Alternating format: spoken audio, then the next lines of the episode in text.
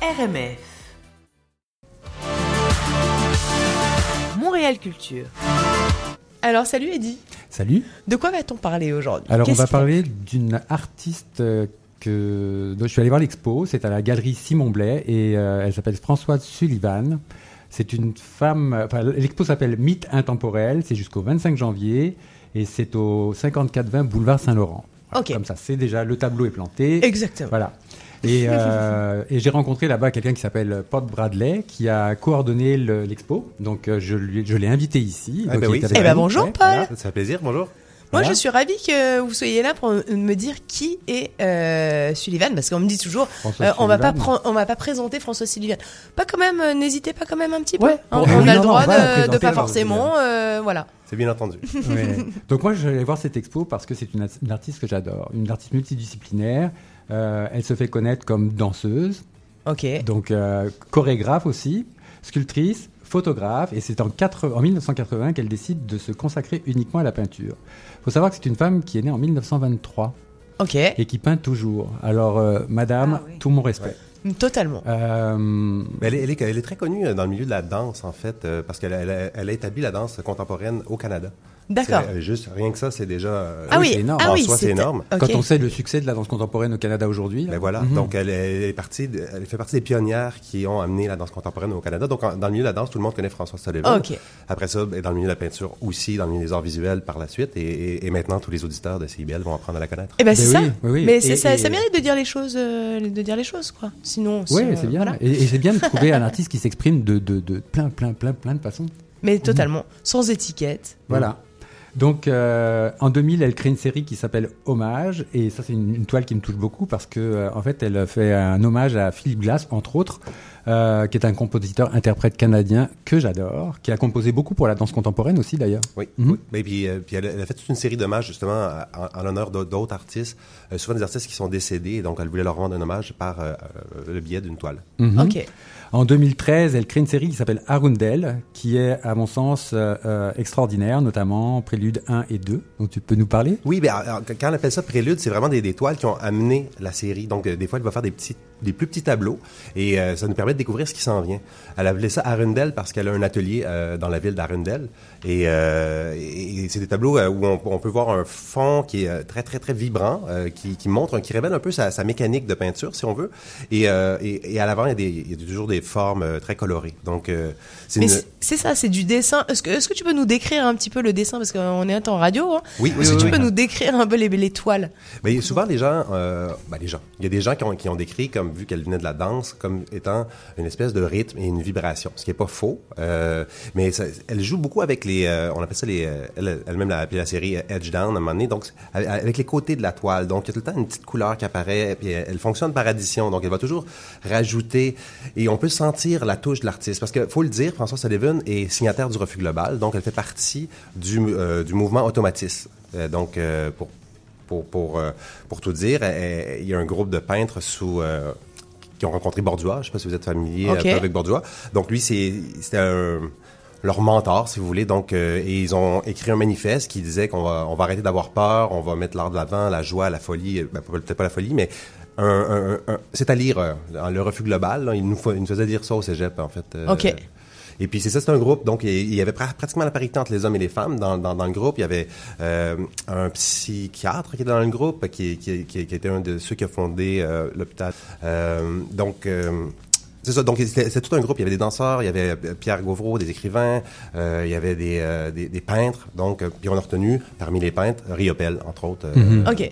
Donc, Oui, dont on avait parlé. que- Le- le- alors c'est- c'est un collectif en, en gros d'artistes et ce collectif euh, donc elle, en- elle en fait partie et À cette époque-là, elle en fait partie.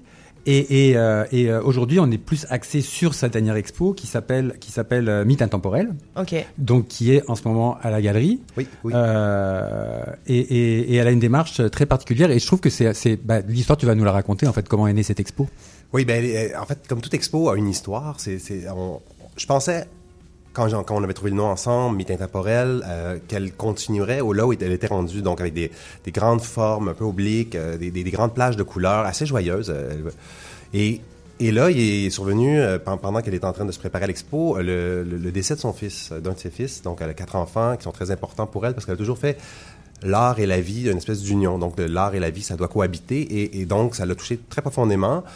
Et euh, parce qu'elle voulait amener ses quatre enfants en Italie, où elle avait déjà passé deux ans, et elle voulait faire cette espèce de réunion familiale, puisqu'elle avait déjà été en Italie en famille. Et donc, le fait que son fils meure, ça l'a un peu tout défait ses plans. Et elle m'a dit, Paul, il n'y aura pas de rouge dans l'exposition.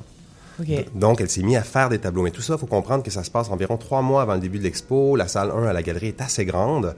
Donc, elle, elle décide de changer un peu sa manière, de- de- de- de- de- d'utiliser des tons rabattus et de pas utiliser les trois immenses tableaux qu'elle avait déjà commencé à faire. Donc là, je- euh, c'est- fascinant. Elle a réussi à créer une exposition en très peu de temps, en fait, et euh, en utilisant la méthode automatiste euh, à, bo- à bon escient, là où elle en est rendue, en fait. Oui, c'est ça. C'est quel- quoi, la méthode euh, automatiste Ben, il y a une idée, euh, il y a- il y a beaucoup de littérature sur le sujet, mais il y a l'idée de de de- d'y aller en direct, euh, d'être dans l'instant, en fait, d'habiter l'instant et de, de, de, de- certains vont dire laisser des, des, des, des forces euh, latentes qui sont en nous s'exprimer. C'est- la technique de c'est la technique de la de la de la méditation et sur lequel tu parce que Eddie tu fais un peu ça. euh, on- oui, moi, moi je tra- je travaille un peu comme ça, c'est vrai. Bah oui. Mais mais euh, mais euh, elle c'est tout autre chose. Dire, c'est elle, tra- elle travaille elle travaille aussi, tu sais, tout ce qui est euh, au niveau euh, transparence, au niveau. Moi, c'est ce que j'aime beaucoup dans sa peinture, c'est que elle te elle travaille avec une couleur qu'elle va par son coup de pinceau euh, faire ressortir et tu, tu, tu as euh, tu as devant toi une œuvre gigantesque qui est très profonde, qui raconte plein de choses et tu ressens vraiment des choses quoi. Ok. Et, et, euh, et dans cette expo, c'est ce que c'est ce que j'ai aimé, c'est que dans son histoire qui lui arrive avec son fils qui disparaît, elle arrive à, à- à- avec cette fameuse transposition de couleurs et cette transparence et en même temps ce, ce- cette espèce de fondu qu'on voit autour de chaque euh, pièce du puzzle de son Mhm. œuvre, on peut dire ça? Oui, on pourrait dire Oui. ça. Euh, elle ressort, elle dégage énormément d'émotions, énormément, énormément. C'est un beau travail. Puis son coup de pinceau, j'adore parce que tu peux lire sur ses toiles le, le, le- la, la, la Le trace, la de son, de son émotion à ce moment-là. Et je trouve ça très fort, très profond. Euh, Chaque coup, chaque coup de pinceau, en fait, est, est une décision. C'est ce qu'elle m'a dit quand, quand, quand elle, euh, elle trouvait la manière de faire cette exposition-là. Le premier tableau est tout le temps le tableau pivot où tu t'installes une, une- euh, euh, ta, ta nouvelle composition, en fait. Puis elle me disait c'était beaucoup de décisions, en fait, parce que tout était nouveau. Dans, dans- donc, chaque coup de pinceau est pensé.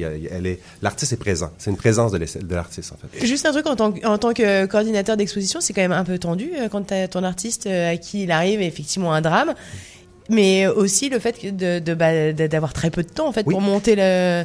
C'est Ben, la gouttelette au fond, Ça permet de, en fait, je dirais, de, faut être à l'écoute. Puis en fait, euh, Françoise, euh, à- du haut de ses 96 ans, euh, elle m'apprend beaucoup, hein, parce que, je veux dire, les premières expos que j'avais faites avec elle, on avait été à Baie-Saint-Paul.